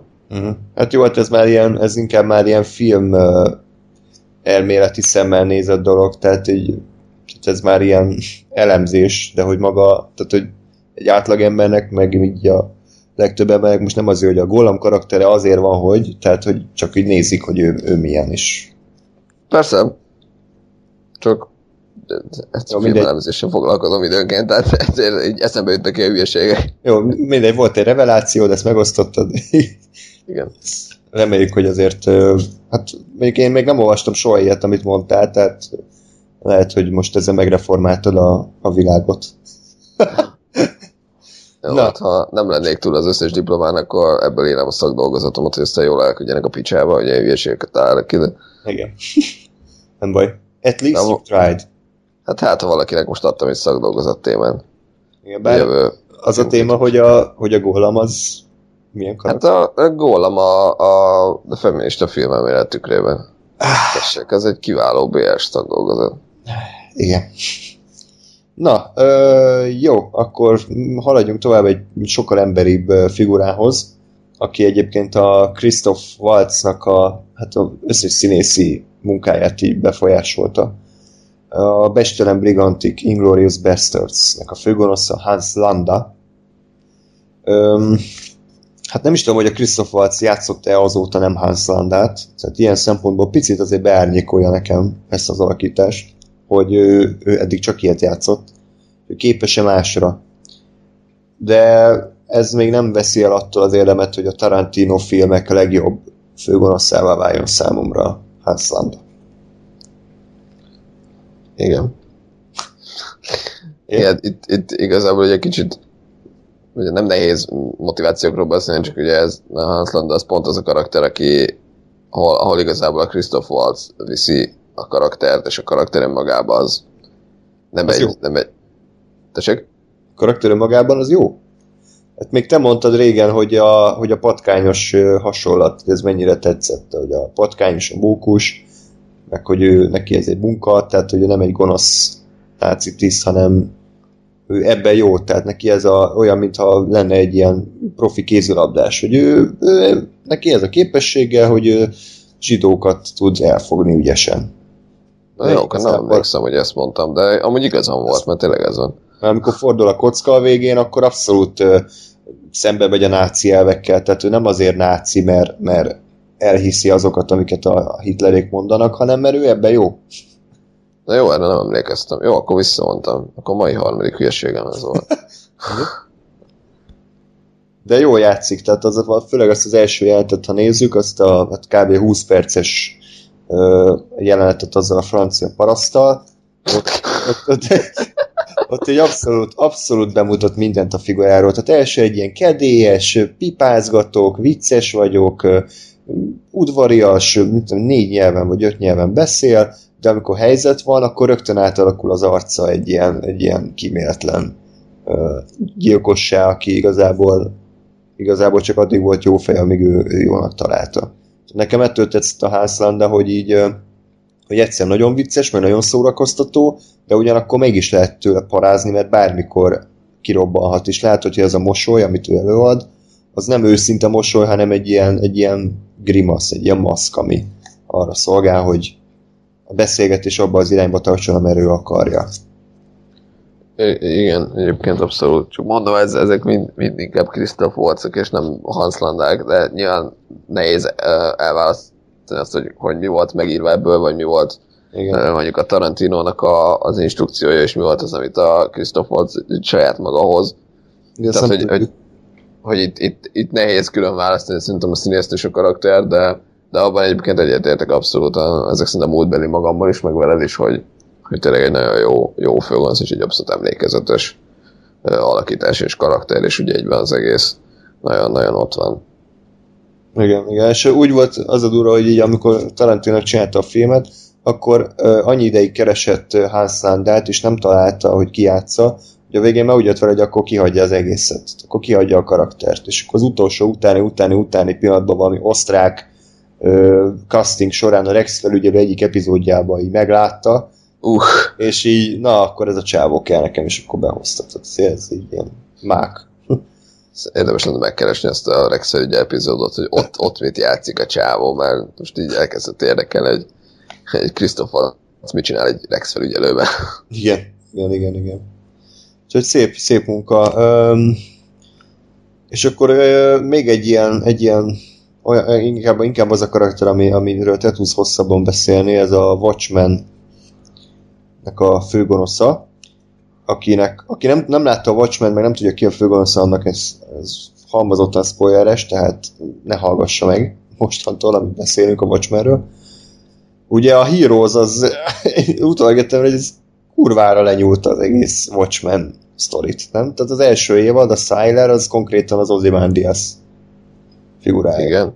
Aha, Még- egy az egyben. Tehát, tehát nagyon a- tehát akkor láttam a heroes amikor kijött, tehát mit tudom én, 9 éve, de ugyanaz volt, hogy ő, ő egy valami órásmesternek a gyereke, és akkor ilyen ö, problémái vannak az élettel, ugye ez az órásmesternek a gyereke a Rorschach volt a watchmen Nem, a Dr. Manhattan. Dr. Manhattan, na, azt onnan nyúltak, és ugye az Heroes első évadának az a vége, hogy a, a Sylar az fel akarja robbantani New Yorkot, hogy ezzel az emberiségnek a, a mocskát és a, egy bizonyos százalékát kitörője, és ezzel visszaállítsa ugye az egyensúlyt. Ha, Na hát, ha egyszer újra nézem a heroes akkor erre fogok figyelni. Jól van. Oké? Okay. Igen, a, a, ha lenne személyes főgonosz top listám, akkor az Ozymandias az a, az első helyen szerepelne valószínűleg, vagy legalábbis a, a lista tetején. És megint hosszas elemzés és különféle mondva csinált és kevésbé mondva csinált elemzések fognak következni. csak hogy mindenkit elretten csak a következő két és fél órára. De kivegyem Nem, az egyébként- alkoholt. Igen. Én is ezt hiszem. Igen? Kösz. Nem egyébként számomra tényleg az Ozymandias ez egy ilyen abszolút um, alfa és omega főgonoszok tekintetében, mert, mert ma a, a terve és ahogy ezt előadja, és ahogy végre, véghez visz, és ami annak a kimenetele, az szerintem abszolút egy, egy tökéletesen megírt ö, történet. Úgyhogy Ellen Moore-nak innen is virtuális pacsi. bocsánat, mielőtt megakasztalak, vagy még megakasztalak, hogy én nem olvastam a képregénynek a végét, csak a filmet láttam, és azt hiszem, hogy ugye, tehát megváltoztattak dolgot. Pontosan uh, mit változtattak meg? Tehát ugye a képregény végén megidéz valami nagy squidet, vagy mi a szart, Akkor elmondom.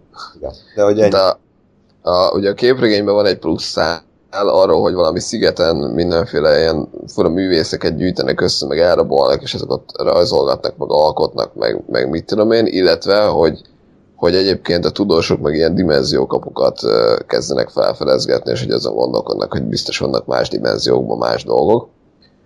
És, és az, az a vége, hogy a, hogy a, az Ozymandias, az ugye ezeknek a tudósoknak, meg művészeknek a segítségével létrehoz egy ilyen nagyon fura, nagyon eltorzult lényt, ilyen csápokkal, meg mindenféle szarra, és ez beteleportálja New York közepébe, illetve Ja. azt hiszem ott, igen, azt hiszem ott csak egy, egy ezért van, nem emlékszem pontosan, Tehát, hogy az teleportálja, ráfogja, hogy, hogy ez egy másik dimenzióból jött lény, és itt soha nem tudott élni, ezért mit tudom, felrobbant, hogy valami ilyesmi, és hogy ez okozza a, a, a több millió embernek a halálát. E, És ugye ezt változtatta meg a film, és egyébként ez most lehet, hogy Isten káromlás, de szerintem a filmben jobban működik Igen, ez, ez igen, a történet. Tehát ugye ar, arra változtatták meg, hogy egy ilyen olyan bombát hoz létre, ami a, a Dr. Manhattan-nek az energiáit ö, ahhoz hasonlít. Tehát, hogy ezért az emberek azt hiszik, hogy a Dr. Manhattan robbantotta fel a, a, a New Yorkot, ami, ami azért működik, mert tehát egyrészt az alapvető gondolati ö, fonal az ugyanaz. Tehát ugyanaz a motiváció, ugyanaz a, a végcél, az eszköz más, és ez az eszköz, hogy a, hogy a Dr. Manhattan használja fel, ez mégis sokkal jobban működik, azért is, mert egyrészt ki hagynak, ki, ki tudnak hagyni olyan sztori elemet, ami fölösleges és picit érthetetlen volt számomra a képregényben, és ez a szigetes művészes lény létrehozós hülyeség. Tehát ott, ott van a, a Dr. Manhattan, akit már pontosan látunk és értünk, illetve magának a Manhattannek a sztoriát is uh, erősíti, mert ugye az a vége, hogy a Dr. Manhattan fogja magát és elmegy egy másik univerzumba, vagy másik galaxisba, mert éppen olyanja van. és ugye ez, ez meg ráerősít még egy fokkal erre az egészen, mert így értem, hogy azért is elmegy, mert egyébként mindenki a kurványába kívánja, mert elpusztított nem tudom hány millió embert. Na, de ugye a lényeg az, hogy az Ozymandias uh, abból is kiemelkedik számomra, hogy pontosan olyan gonosz, akinek értem és uh, tudom a motivációit, sőt, egyébként valamilyen szinten még uh, talán azonosulni és egyetérteni is lehet vele. Tehát ő ugye azt találja ki, hogy azáltal, hogy, hogy elpusztítja a föld lakosságának egy részét, és, és azt valaki konkrét emberre rákeni, azzal a maradék túlélőket abszolút egyesíteni fogja, és egy olyan bocsánat, egy olyan együttműködést és olyan eddig nem látott összefogást fog létrehozni, ami el fog vezetni végül oda, hogy, hogy hát gyakorlatilag a világbékét fog tudni összehozni. És, és ameddig a filmet látjuk, illetve ameddig a történetet látjuk, addig ez gyakorlatilag teljes mértékben működik is. Tehát, tehát megvan az, hogy, hogy felrobban a, a, a bomba, és az emberek abszolút egyből összefognak, és, és együttesen próbálják nyilván a, a, ami még menthető, azt menteni. Ugye természetesen a film végén ott van, a, a sztori végén ott van a csavar, hogy a rózsák naplóját megtalálják, amiben ugye minden le van írva, és még ez további kérdőjeleket dob fel, hogy akkor vajon vajon, vajon közölni fogja az újság az igazi sztorit, és az emberek arra, hogyan reagálnak. Ez már Jó. egy... Köszönöm. ez már nyilván egy másik kérdés, meg egy másik történet, de de emiatt számomra az Ozymandias az egy ilyen abszolút abszolút uh, top kategóriás főgonosz. Igen. De egyébként még azt tenném hozzá, hogy a film egyébként kiszámítható volt, hogy ő lesz a gonosz. Nem tudom a képregényben mennyire az, de azért kitalálható volt. Ez egy dolog. Hát, Mi, mi, mi, mi miatt ő? Hát- már nem tudom, egyértelmű volt, hogy ő a nagy szuperzseni, és ilyen hideg, és így a, róla tudunk meg a legkevesebbet, így a főszereplők közül, és így a háttérben van, és így ilyen sötét ügyei vannak, és akkor végén ő a gonosz. Tehát, hogy nem, én a moziban nem lepődtem meg nagyon, amikor kiderült. Hm. Nekem a színész nem játszott meggyőzően sajnos, tehát ez a Matthew Good, az ilyen olyan volt, mint egy ilyen szupermodell, vagy ilyen Calvin Klein modellt így beöltöztettek, és így fogalma nem volt arra, hogy mit játszik el, azon kívül, hogy így uh, suttogva beszél. Tehát ez egy jobb színész szerintem ezt, ezt még jobbá tehette volna, de annyira jó a karakter, hogy még ezt a Matthew Good se tudta nekem elrontani. Tehát, hogy így kiállása megvan, meg, meg kinézetre hozza a karakter, de így a maga a színészi játék az nekem kicsit fakó volt. Nekem tetszett egyébként egy ilyen, ilyen apróság, hogy, hogy ez is megint nem tudom nyilván, hogy színészi vagy, vagy rendezői döntés volt hogy egyébként különböző akcentussal beszélt, amikor Ozymandias volt, és amikor amikor basszom hogy hívják. Veer, vagy Vi valami. Igen, tehát amikor, amikor ír volt, hogy, hogy, hogy még ez is egy ilyen plusz árnyalatot ad neki, hogy, hogy most akkor melyik az igazi én, és melyik a, a kitalált, de mindegy, ez egy más, más Aha. kategória. Csak ez is benne volt, hogy azt hiszem, ilyen németes volt talán a, Igen. az Ozymandias-os akcentusa, vagy a másik, nem tudom. Tehát, hogy emlékszem, hogy volt egy ilyen, Volt, ilyen plusz, volt. plusz dolog is benne, hogy, hogy akcentust is váltotta ott, hogy Igen. most akkor mit játszik. Igen, ilyen cigány akcentussal beszélt. Okay. nem értette, hogy miért ér. More, meg. Ez nem illett annyira. Ádám, te a, neked a Watchmen az egyik ö, kevés képregényfilmek közé tartozik, ami, amit szeretsz. Igen. Egy kezemmel azon belül is pontosabban három ujjamon meg tudom számolni, hogy mi- melyiket tudom megnézni lekapcsolás nélkül, és, és ez köztük van. És valószínűleg azért, mert teljesen más a tónusa, mint a többi Marvel filmeknek. Pláne, hogy ez egyébként DC képregény. ennyire vagyok képben, tehát engem annyit kurvára nem érdekel, hogy most DC meg Marvel, meg mik ezek az univerzumok, képregény, képregény, és, és ez igen, tehát sötét, és pessimista, ilyen dark, nem, nem ilyen kis humoros, meg nem modern, meg, meg visszanyúl az ilyen 60-as évekbe, ha jól emlékszem, körülbelül nem tudom, olyasmi időszakban játszódik, 84-ben játszani. majd nem sikerült eltalálnom. Szóval, szóval jó volt. Nem tudom pontosan megfogalmazni, de ettől a, a csicsás, pörgő-forgó, faszkalap Robert Downey Jr.-os érától nagyon messze volt. És ezért tetszett. Illetve tetszett igen a főgonosz is, meg hogy például a végén, ahogy tudom, hogy nem ez a téma, de ahogy kinyírják, csak ha már felvetetted ezt a témát, hogy kinyírják azt a, azt a nem tudom melyik főszereplőt, és ott is tehát úgy működött a film, hogy a következő részben akkor ő nem lesz behívva, tehát ott pontot tett a, a végére annak a karakternek, és nem arról szólt, hogy, hogy na akkor még kidobunk legalább négy Watchmen filmet, és mind a négybe még, még több főszereplő lesz, és még, még jobban kinyírnak egy nagyobb gonoszt. Úgyhogy az egy letisztult film volt, egy őszinte film. Oké, na akkor kicsit pörgessük a dolgokat, már csak egy, kettő, három, négy gonosz maradt, abból pont a következő az picit ilyen kakuktojás, hiszen egy robotról van szó. Várj, várj, nem, nem, nem öt maradt hátra? De? Vagy nem? Na, hát akkor négy és fél, mert a Hell azért inkább a, a, ugye a 2001 gyűröd összejának a, hát a főgonosza idézőjelben, azt igazából csak azért raktuk bele, mert, mert, mert borzasztóan egyedi, és, és semmi máshoz nem hasonlítható ö, figurája van. Ez a nyugodt, ilyen ö, kiszámít, kiszámított gépies hangzás, meg ez a dizájnja, ez nagyon, nagyon uralta a filmet, főleg ugye a második felében, amikor szerepelt. Szerintem ugye a, a űröd összeje után a legtöbben erre a karakterre emlékeznek. Hát itt Igen, mert a-. Ja, mondd csak. Igen, mert a film vége annyira mindfuck, hogy az embernek a saját védelmi mechanizmusa bekapcsol, és inkább arra emlékszik, amit, amit meg tud érteni, hogy van Igen. egy gonosz robot, Így és van. nem arra, hogy ott aztán LSD trippek, meg hasonló hülyeségek történnek. Így van. Mondja el, nem? Em, itt- főleg szerintem az a, az a lényeg, hogy, a, hogy ez az a tény, hogy, hogy az ember már ugye isteni szinten mozog, hogy teremt egy olyan lényt, akinek saját tudata van, és ez rohadtul ijesztő, hogy elkészít egy robotot, aminek önálló gondolat, persze beprogramozzák, de, de annyira tökéletes, hogy önálló tudatra, tudata lesz, és önálló gondolatai és céljai.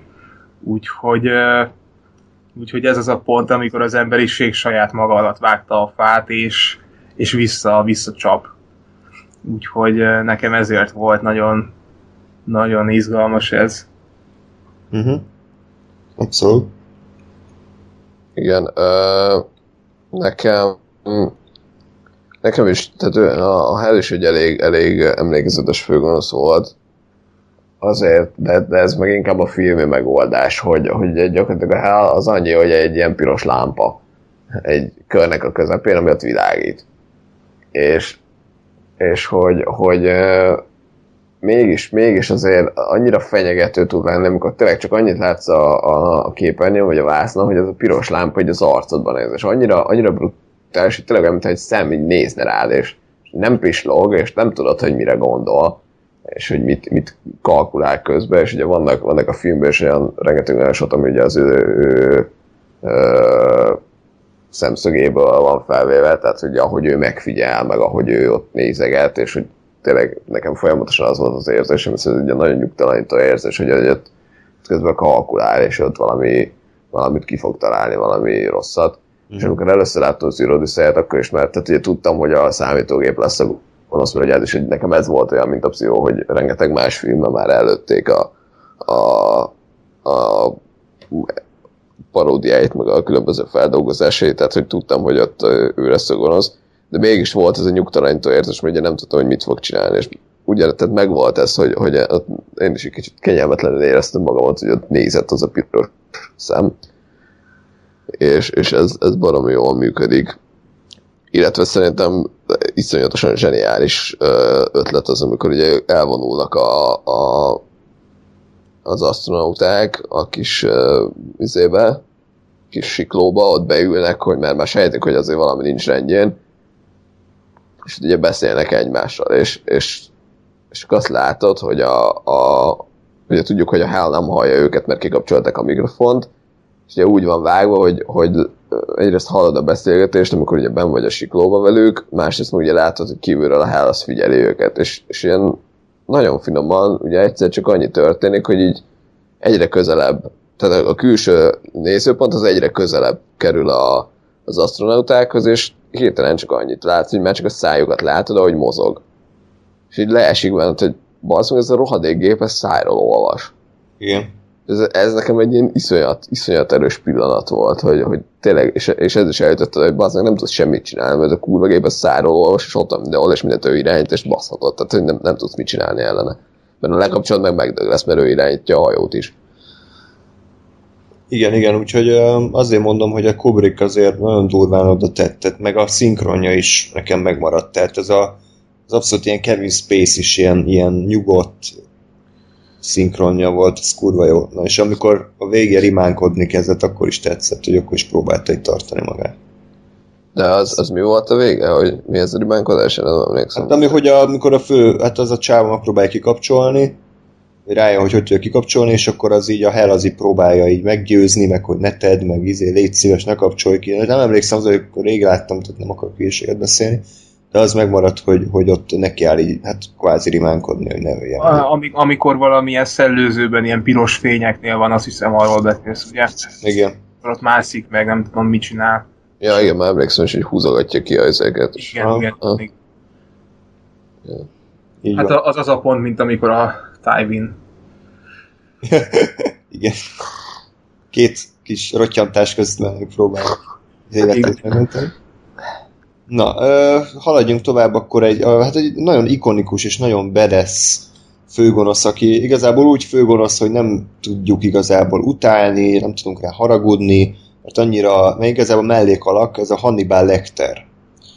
Ö, ugye a Bárányok hallgatnakban jelent meg először Anthony Hopkins alakításában, korábban is szerepelt a Embervadász című filmben, az, ott más játszott, azt hiszem a Brian Cox, de a Anthony Hopkins egyrészt Oscar-t kapott érte, másrészt meg ugye ő, ő ismertette meg az emberekkel ezt a figurát. Érdekes, hogy a, olvastam a bárányok hallgatnak, kb. 13 percet van képernyő, maximum. De annyira emlékezetes lett, hogy ugye mégis az emberekben elsőbben ő marad meg, az ő figurája. Később, amikor már ráépítették a filmeket, az a Hannibal, meg a, az eredet történet, azok már gyengébbek voltak, Szerintem a bárányok hallgatnak egyértelmű a legerősebb, de nemrég láttam a Vörös Sárkányt, ami ugye hát kicsit előzmény sztori. Az, az se volt rossz. Egyébként az Edward Nortonos. És Hannibal Lecter egyébként nem csak a, a filmekben kurva jó karakter, bár sajnos nem láttátok, de a sorozatban Mads Mikkelsen alakításában brutálisan jó. Tehát az a, ha, lá, ha, nem, ha láttatok már brutális sorozatot, akkor akkor ezt felejtsétek el, mert a Hannibalnál véresebb, belezősebbet nem fogtak tudni találni szerintem, úgyhogy ezt mindenképpen ajánlom. Igen, erre már régóta rá akartam venni magam. Illetve csak egy, egy kis pontosítás, hogy mm, már, hogy a dánokkal tisztában vagyok, és úgy kell mondani a nevét, mint a Gilehol, kicsit, hogy így teljesen máshogy mondják az emberek, Messz. Messz. Aha, nem mondják ki a D betűt. Messz Mikkelsen. Rendben. Igen. Na, nektek is gondolom ugyanez, hogy jó karakter, tetszik, jó színészi játék. Olyan, mint egy James Bond főgonosz picit. Igen, igen, és, és úgy is hátborzongató, hogy ott van a, az üvegfal előtte, és hogy a, így is be vagy tőle szarba. Igen. persze Közeli, közeli képek, meg amit még korábban mondtál, az nagyon érdekes volt, és nem is vettem észre, hogy direkt úgy vették fel, hogy, ne, ne, hogy nagyon keveset pislogjon. Ja, igen. Most, hogy újra, újra néztem, erre figyeltem, és tényleg nagyon, nagyon érdekes módon van ez megoldva. És ez is egy ilyen hátborzongató érzést ad. Ilyen gyíkszerű, direkt Igen. gyíkszerűre akarták. Meg amikor ott nyújtogatja a nyelvét, amikor mesél, Aha. így az orszőrét is látod a és akkor ott így, így szívja a, a falat, meg a fogát. Sokszor direkt így, így szembe a kamerába néz bele, Igen, így igen, felvé, mint a rád nézne, belelátna a lelkedbe. így van. Úgyhogy meg érdekes ez az egész karakter is, hogy, hogy ennek, a, ennek az embernek mik az elvei, és, és nem igazán tudta megfogalmazni ben magamban, hogy, hogy ő akkor most eleve ilyen, ilyennek született, vagy pedig valami, valami ezzé tette. Az a baj, hogy a többi filmet nem láttam meg, a, hogy, hogy előzményfilmek, meg amiket mondtál.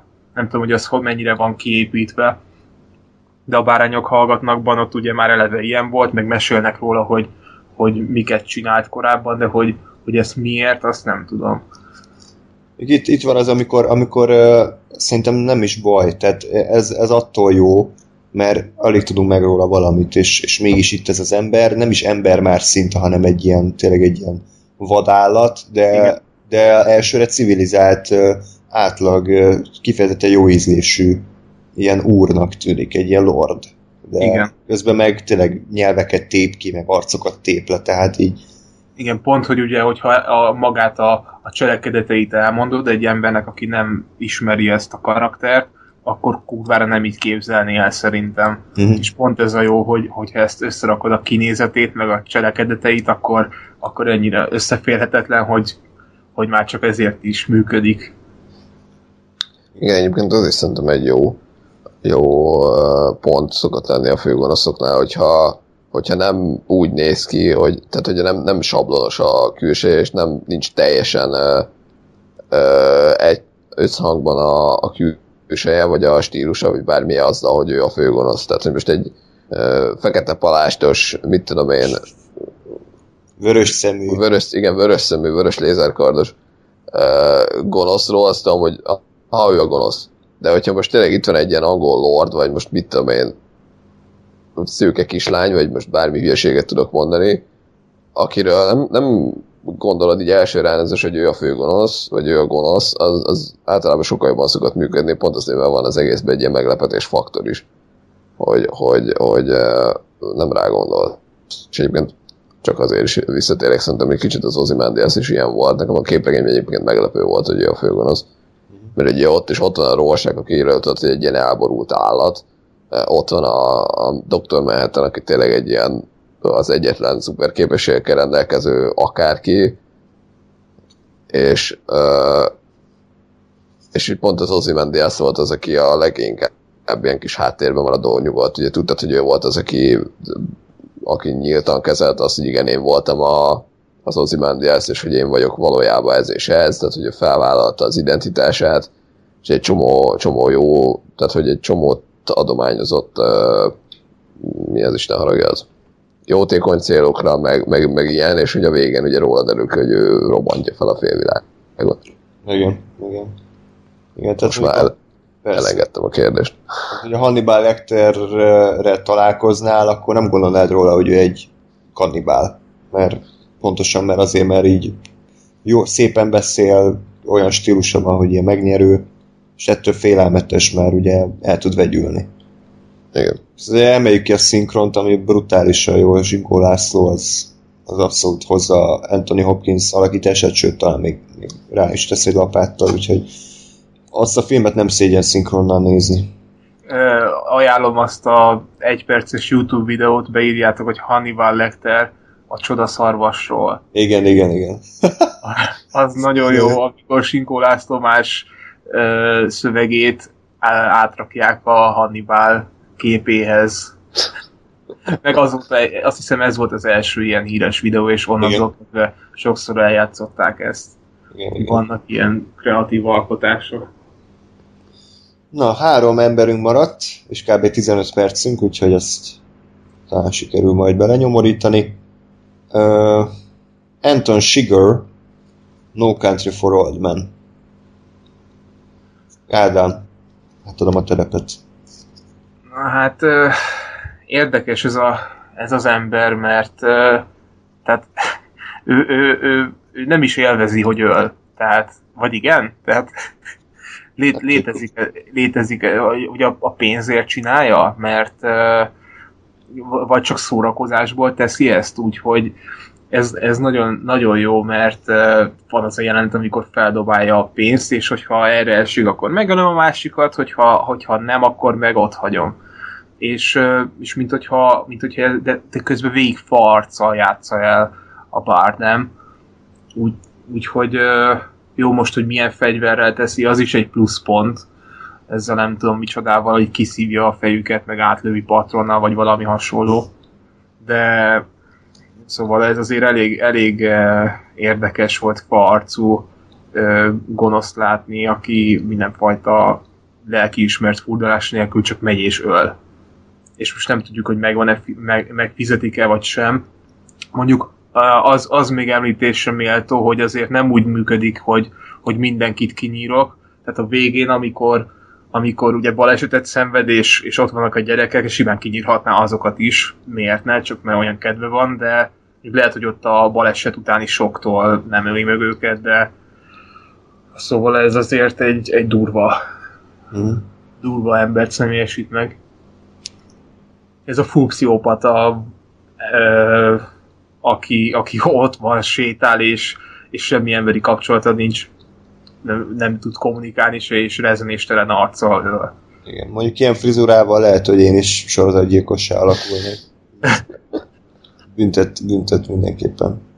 Jó, hát és az a jó Javier Bardem, hogy ő már szerepelt a listán, viszont ott egy totál más karaktert játszott a Skyfallban, tehát ezért rohadt nagy színész, mert, mert nem mondhatjuk azt, hogy mint például a Christoph Waltz hogy mindig ugyanazt játsz, hanem gyökeres ellentéte a két, két figura másnak. Egyébként ez a haj is visszautalás erre, amit az előbb fejtegettem, hogy tényleg egy ilyen ránézel a csávóra, és ez egy ilyen balfasz. Igen. Hát, egy ilyen hajjal, az, hogyan? És akkor hogy fejbe lövöget mindenkit, ilyen sűrített levegős, csak izé szögbe lövő, vagy mi a franca, és Na, valami. ez, ez ilyen beteg az egész. Igen, úgyhogy úgy ő, is, ő is az, aki, aki csak egy ember, de kurvára fosol tőle. Tehát amikor jön, érted, jön a... Hogy hívják a főszereplőt? Színészt. A Brody, vagy Josh, igen, a. Josh uh, Brolin, igen. Amikor jön érte, akkor, akkor te is fosol meg, kb. mint egy Terminátor, hogy így nem tudod elképzelni, hogy ezt az embert hogy lehet megállítani. És mindig megtalál, mindig utánad jön. Úgyhogy uh, nagyon-nagyon emlékezetes. Mondhatnánk még igen a There Will Be Bloodból a Daniel Plainview-t, a Daniel Day-Lewis, csak nem tudom, láttátok, vagy Nem, Kimondtál pár olyan dolgot, hogy azt sem tudom mi ez. Jó, ez a Paul Thomas Andersonnak a kettővel ezelőtti filmje, a Vérzőolaj. Ez... Ja, ja, ja, ja, jó, így már, így már világos. Oké? Okay? Ez nem volt, meg, nem volt megbeszélve, ez most így hirtelen ütött. Te azt Ez- láttad?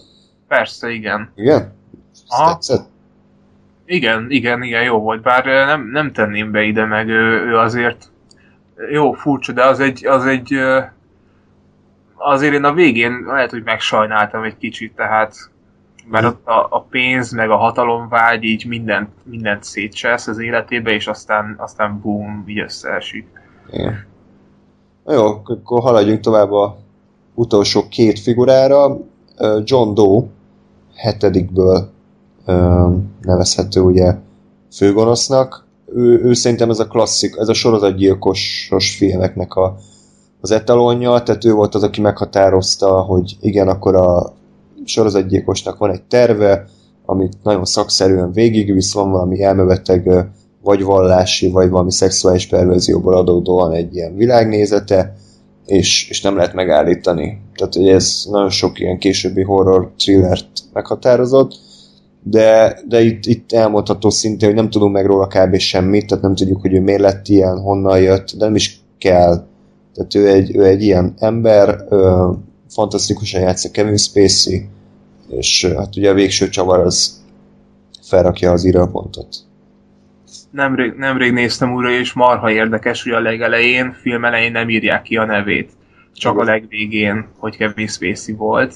Úgyhogy ezt teljesen titokba tartják, és ez nagyon, nagyon tetszett, és vettem az elején még, amikor először láttam. És, és igen, hát a végén ő, ő így több lesz, több lesz önmagánál, neki van egy ilyen tudata, valami Isten komplexusa, és, és ezt tökéletesen beteljesíti.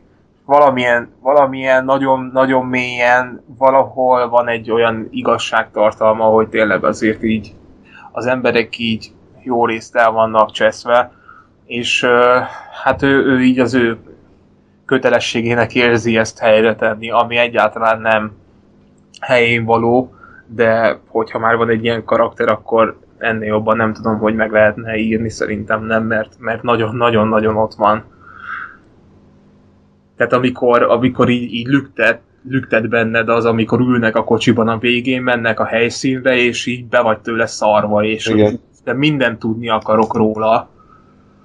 Úgyhogy ö, kemény. Igen, az a monológ, amit ott előad az autóba, az így elég, eléggé meghatározza magát a figurát is, meg így a filmnek az üzenetét is, hogy miről Igen, szól is hogy, hogy még, egy, még egy Somerset nyomozó, aki tényleg nagyon profi és kurva jó a Morgan Freeman szemébe, ő se tudja ezt kezelni. Tehát egyszerűen ni- nincs, nincs senki, aki, aki, ezt, aki ezt a helyén, helyén, tudná, helyén tudná rakni, és főleg ugye a Brad Pitt, aki meg, aki meg egy, egy nagyon heves vérmérsékletű ember, az, az meg főleg nem. És a, és a vége meg be is teljesül minden, amit, amit akart a Spacey. Igen. Úgyhogy Gás, van valami még ehhez? Hát régen láttam a hetediket, azért vagyok nagyon csendben, de, de egyébként igen, a, tehát ami őt kiemeli, szerintem, hogy ami ezt az egész tervet még inkább kiemeli, az, az ugye valóban azt, hogy, hogy ő eljut oda, hogy, hogy nem csak, hogy kvázi megkísérti a főszereplőt, hanem hogy, hogy, hogy ez teljesül is neki, tehát hogy, hogy pontosan, és, és ez egyébként szerintem a filmnek az igazi horrorja, és ez az én gyomorban markoló, és szívban markoló része, hogy, hogy, hogy sikerül a terve, és hogy, hogy tényleg ráveszi a, a, a Brad Pitt karakterét arra, hogy megölje. Érted? Tehát egyrészt az, hogy egy gyilkosságot kövessen el, és ugye még, megint még egy csavar, vagy még egy plusz dolog, hogy őt saját magát ölje, Igen. ölje meg, és hogy ez gyakorlatilag ő is így a terv része, részévé válik, és tényleg egy ilyen nagyon, nagyon uh, sötét, és nagyon, nagyon uh, brutális, hát ilyen felemelkedés, egy ilyen megváltás szerűségen megy keresztül, ami, ami, ami nagyon durva, szerintem. Igen, igen, úgyhogy nem, nem véletlen azért már nagyon-nagyon magasan van a listán, tehát őt, őt tényleg így az egyik etalonnak számít. Az utolsó, ö, akiről beszélünk ma azért nyilván a végére hagytuk, Heath Ledger Joker alakítása. Jack Nicholson se volt rossz, de talán mind a hárman, sőt Lóri van együtt négyen is megegyezhetünk abban, hogy azért ő talán kevésbé emlékezetes. Ő is jó volt, de főleg Gáspár újra nézve, ugye a Batman filmet annyira nem voltál elájulva. Jack Hát azért, azért a korrektség kedvéért azt elmondanám, hogy azért egy teljesen más korból, és teljesen más felfogásból van, tehát azért, azért amíg nem volt a a, a na meg, hogy hívják a csávot? Heath Ledger, Nem, a rendezőt. Nolan, Igen, tehát amíg nem volt Nolan féle Batman trilógia, addig azért a, a Nicholsonnak a Joker azért elég magasan szerepelt az ilyen különböző ö, képregényes, meg egyéb, egyéb ö, listákon, tehát hogy azért, azért ő is egy emlékezetes ö, karakter volt, nyilván bejött a, a Nolan, bejött a Heath Ledger, bejött a, a ez a megközelítés, és azért emiatt gyakorlatilag egy kicsit előregedetté vált, úgymond a, a, Burton-féle megoldás, de és hát, hát igen, tehát nekem is nyilván a szívem ez emiatt közelebb áll a, a, a Heath Ledger, mert nekem is az a, az a felfogás, és az a, a, a világkép, vagy az a Batman és Joker kép, az, az inkább bejön, mint a klasszikus. Nagyon jó az, hogy ő nem derül ki, hogy ő honnan jött, tehát ugye előad több sztorit is, és igazából nem, nem derül ki, illetve az, hogy ő, ő tényleg így a káosz és az anarchia vezély. Tehát nem lehet őt megvesztegetni, nincsenek hát. vágyai, hanem... Igen? Ezt azt hiszem annól is elmondtam, hogy ez egyébként egy ilyen a legnagyobb bullshit a filmben, hogy a, a Joker folyamatosan azt mondja, hogy nekem nincs tervem. Ja, ja, ja, ja. de és van egy... terve amúgy, csak Hát jó, csak hogy, csak hogy és egyébként tehát szerintem a, a, ha van ilyen, hogy Joker fan, fan fanjai, tehát hogy ők, tehát hogy hogyha valamit a Jokerbe azt mondod, hogy wow, ő miért volt király karakter, akkor, ő, akkor azt mondod rá, hogy vá, mert ő ilyen azon volt, hogy nem volt terv, és ő a káoszt akarta, és hogy ez hát. mennyire menő. De igazából ugye rohadtul nem, ugye, és pontosan ki van terve minden. Tehát, hogy azért egy ilyen hajós, hajóra bombát szerelek, szerelek, és a másikaknak adom a távirányítót, és én ezt egy toronyházból nézem, ahol be vagyok védve olyan doktorokkal, akik igazából túszok, és olyan túszok, akik igazából az én embereim, azért ez, tehát ez így a terv fogalmát eléggé hangsúlyosan kimeríti. Uh-huh. Tehát, hogy, hogy ez persze, azért... Igen, igen. De nyilván igen, ez is egy felfogás, hogy, hogy az is lehet, hogy az ő elméletének a része, hogy azt mondom, hogy nincs tervem, és közben meg mégis van, Abszolút. és nyilván ez egy, megint egy olyan kérdés, hogy most akkor én magyarázom a bele utólag, vagy a Nolan így találta ki, vagy plot hole de, de egyébként az biztos, hogy abszolút emlékezetes a, a, a Nolannek az alakítása. Érdemes, a Nolan a francot, a Heath ledger uh, azt érdemes egyébként megfigyelni, még ezért érdekesség, hogy, hogy um, amikor ugye a Bruce Wayne-nek a partiára berobban a Joker, és ott ugye elkezd fenyegetőzni meg minden. Akkor amikor először megjelenik, akkor érdemes figyelni a Michael Caine-nek a reakcióját, ugyanis azelőtt a pillanat előtt soha nem látta Heath Ledger-t uh, Jokerként tehát ugye amit ott a Michael Caine csinál, az abszolút igazi, mert ő tényleg baromira megijedt és meglepődött az, hogy hogy néz ki, meg mit csinál ez az ember. Ugye ezt, azt érdemes, ha, ha megnéztek a filmet, hogy akár csak ezt az egy, egy tudod figyelni, hogy a Michael Caine az tényleg úristen, mi történik itt. Hmm. Még uh, reakciókat csinál. Nyilatkozta is, hogy annyira beszart, hogy elfejtette a szövegeit gyakorlatilag a későbbiekben, hogy mit kéne mondani, mert így tényleg így annyira, annyira Joker jelent meg, nem egy színész maskarába. Igen. Szép munka. De még egy... Igen? Nyilván aztán ennek meglettek a következményei, hogy aztán nem igazán bírta a szegény Heath ledger hmm. Tehát kicsit beleőrült, és... Igen. Amúgy szerintetek, ha nem halt volna meg, akkor is akkor a rajongóbázisa lenne, akkor is kapott volna Oscárt, vagy, vagy ahogy Ádám annól még nekem mondta, vagy gondolta, igazából csak azért kapták fel ennyi, meghalt.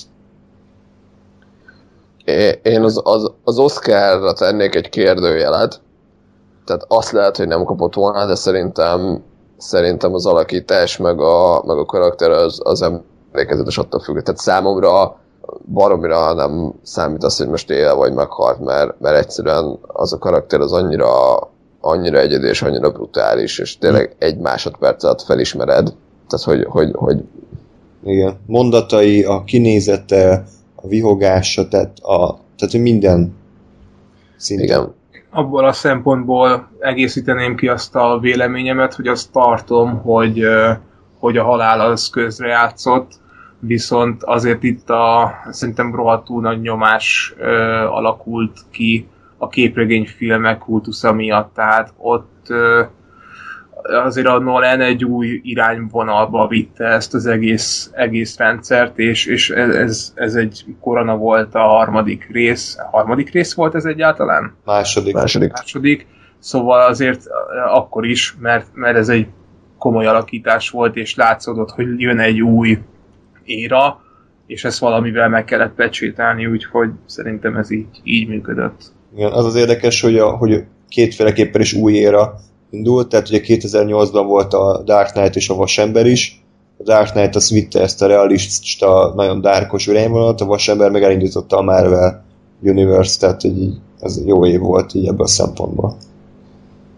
két totál ellentétes irányvonal.